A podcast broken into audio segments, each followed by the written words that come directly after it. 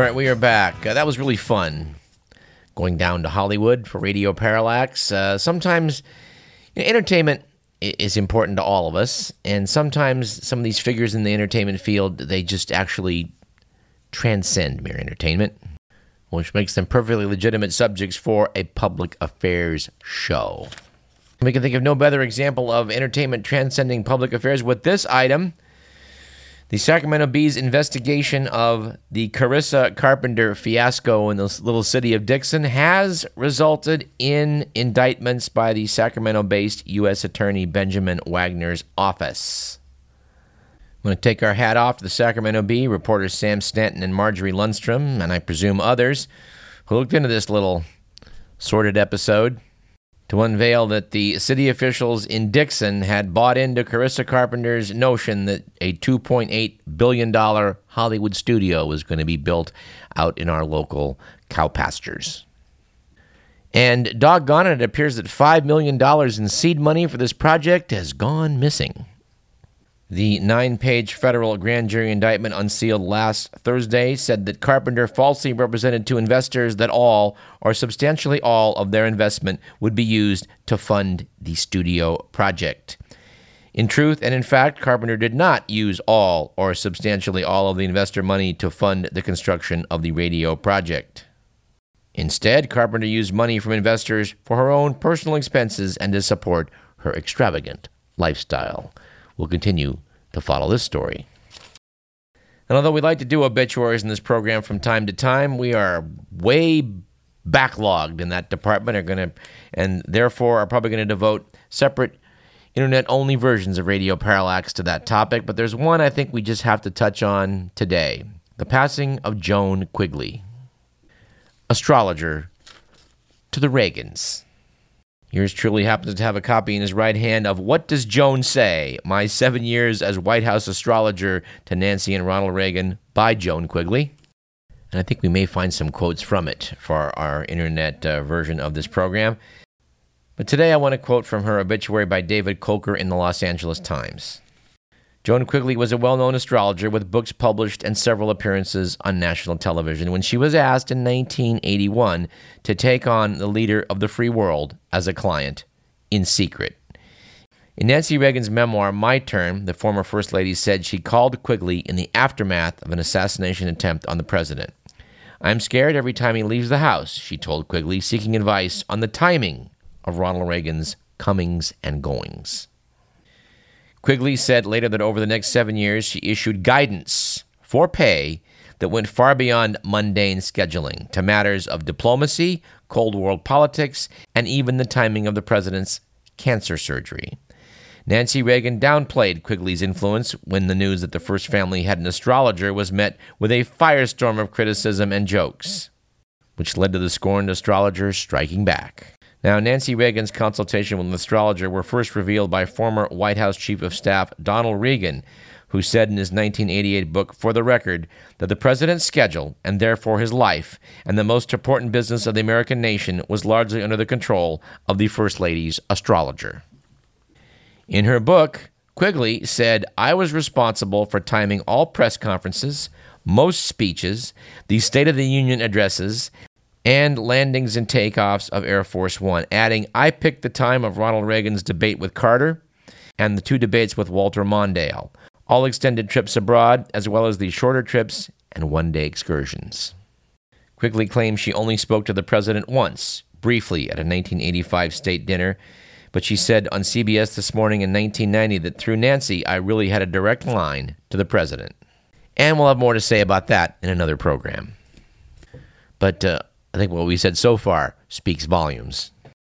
We noted on last week's program that we were waiting, presumably, for NASA to issue some photographs taken from Mars of its near encounter with Comet Siding Spring. And it turns out that sadly, due to technical reasons, none of the spacecraft, either orbiting or on the Martian surface, were able to capture what surely was a meteor storm as the comet whizzed past the red planet very closely, closer than the moon is to the Earth. It's highly probable that had astronauts been on the Martian surface, they would have been greeted with an absolutely stunning spectacle of thousands, maybe hundreds of thousands of meteors crashing into the atmosphere of Mars every hour. And we haven't been shy about criticizing the history of the medical profession when it deserves it on this program. And uh, sadly, we have one more example to cite. In the review in New Scientist magazine of the book Cool How Air Conditioning Changed Everything by Salvatore Basile, we have the following. Above all, Cool is about institutional boneheadedness. Basile's targets are predictable, but they have only themselves to blame. Just what were late 19th century doctors thinking when they doled out advice on tolerating heat and cold? Theater goers, overheated by the crowds, found themselves struggling to breathe as hundreds of gas jet lights gobbled up what little oxygen was left in the auditorium. Nonetheless, Basile recounts, woolen and flannel undergarments were sternly recommended for the summertime, and the health profession advised perspiration drenched people never to remedy the situation by removing any clothing, since, quote, internal congestion of the abdominal organs and other evils might result, unquote. According to U.S. medical advice of the day, the best way to endure heat is to drink as little as possible. Of course, we would note that apparently it is a tradition in China to this day to studiously avoid cold drinks in the hot weather. The Chinese believe that the way to deal with overheating is to drink plenty of hot water. And we haven't been shy about criticizing the government for this insane drug war, which was started by Richard Nixon and continues to squander vast sums of money and resources, not only in America, but in other countries. The story of the missing 43 students who were apparently turned over to narco traficantes and murdered is a truly horrible story. But what seems to be lost in the shuffle is the fact that the mayor of the town, which basically ordered the demise of these students, was put in place by the drug cartels themselves. This was a drug appointed mayor and shows, I think, how bad things are south of the border. This misguided drug war has apparently claimed 80,000 Mexican lives. By comparison, we lost basically half of that over the extent of the entire Vietnam War. This reminds us we really do need to bring Robert Parry back onto this program to talk about what he knows about the international drug trade, and perhaps Dr. Peter Dale Scott as well. In fact, with any luck, we'll be able to bring an excerpt of an interview with Dr. Scott to you on next week's program. He has a new book out which addresses this very topic. All right, something else we've been pretty hard on this program is idiots who like to deny that evolution has taken place here on Earth. Some years back, we tracked down Professor Donald Prothero to talk about his article, which was a cover story on New Scientist titled What Missing Link? And if you never heard it the first time, we suggest you go to our archives at radioparallax.com and pull it up. Prothero spelled P R O T H E R O. But we're happy to note there are even fewer missing links in the evolutionary record now with the discovery that we've got a pretty good idea how it is that whales transition from land animals to the sea. In fact, there's a new book out about this topic titled The Walking Whales From Land to Water in 8 Million Years by J.M.H. Hans Thewissen, University of California Press. Writing about this in New Scientist, the editors noted that whales evolved from cat sized terrestrial hooved mammals, according to evolutionary biology, but the question of how tiny deer like creatures could morph into such radically different leviathans has provoked gleeful ridicule from creationists, especially because until the 1990s there were so few intermediate fossils. Well, a decade later, spectacular finds had bridged that gap so convincingly that whales now stand as one of the best documented fossil transitions, literally a textbook case of evolution in action. And truthfully, we're probably not going to read that book, but you might want to, dear listener. Something else we haven't hit on too hard, but probably ought to, sad to note, is Bill Maher. I want to thank Joseph for forwarding an email to me of Mr. Bill Maher defending Israel. He apparently had a very conservative guest on the program defending Israel's policies, and amazingly, Bill Maher didn't disagree with any of them. Among the points made, one, the Palestinians don't have the moral high ground. Two, the death of innocents in Palestine is their fault for firing rockets at Israel in the first place. Three, Hamas would kill all Israelis if they could, But even though Israel does have the ability to kill, they do not. Four, Israel must win every single military conflict in order to survive. Like six and seven, Israelis are right to consider threats to their lives as more important than world opinion. And seven, Palestinians seem to have choosing to be angry refugees as a way of life. He's also noted in other instances that while many Muslims oppose terrorist groups like the Islamic State of Iraq and Syria, polls show that about 20% of believers throughout the world admit they share the militants' extremist beliefs. After I sent that around, I'm grateful for Pablo sending me back another clip of Bill Maher getting his head handed to him by Glenn Greenwald.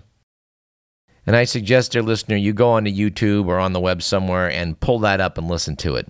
Glenn Greenwald really does hand him his head. The title of the clip is Bill Maher shredded by Glenn Greenwald on U.S. intervention. And I got to say, I'm just getting tired of the folks that are trying to point out there's just something wrong with Islam. It's all, it's all just, you know, it's all a bunch of extremists. And I have to add to Jews and Christians, have you read the Bible lately? In case you haven't, I'm just going to pull a few excerpts out.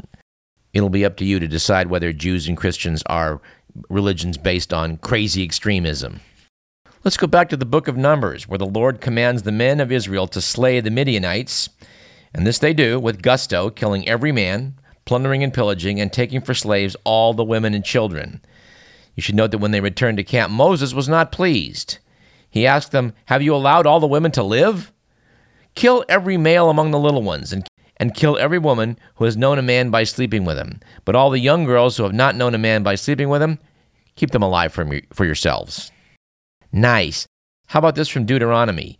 If someone has a stubborn and rebellious son who will not obey his father and mother, who does not heed them when they discipline him, then his father and his mother shall take hold of him and bring him to the elders of the town. They shall say to the elders of the town, This son of ours is stubborn and rebellious. He will not obey us. He's a glutton and a drunkard. Then all the men shall stone him to death. And how about the book of Joshua? It opens up with a religious cleansing in the promised land. After 40 years in the wilderness, the people of Israel have become a mobile attack force of thousands of zealots willing to massacre almost anyone at God's behest. And of course, they better in this. God left an extensive and explicit list of the atrocities he'll inflict on anyone who doesn't follow his orders. Note, Jericho is the most famous of Israel's many bloody conquests, but it is otherwise typical. Israel attacked it, not the other way around. In fact, Jericho's people were cowering behind its walls. The city was destroyed, all of its inhabitants were butchered, then the people of Israel divided up its booty and moved on. This is held to be the sacred and justified behavior by Jew and Christian alike who holds the Bible up as the holy book. Now, when Islam came along, it also accepted the Bible as, as a holy book. But before we go overboard and pointing the fingers at some Islamic excesses over the years and currently, shouldn't we start back at the beginning? That's all I'm going to say about that today. I don't want to end on a downer, so let's let's do something from science, which is our favorite upper topic. And close with Discover Magazine's 20 Things You Didn't Know About Galaxies from the current issue. They note number 15 that our Milky Way galaxy rotates at about 250 kilometers per second. That's about 560,000 miles an hour. Yeah, a million miles in two hours. Our galaxy completes a full revolution about every 200 million years, meaning that one galactic revolution ago, dinosaurs ruled the Earth. There's a new study out now showing that perhaps half the stars in the universe are not part of galaxies. They've been flung out of the galaxies they started in. We're going to follow up on that in the weeks to come. But we are flat out of time. Happy birthday to Norman Lloyd, and thank you to Corey Burton for speaking with us again. You've been listening to Radio Parallax. This program was produced by Edward McMillan, who also does the editing. I'm Douglas Everett. We'll see you next week at the same time.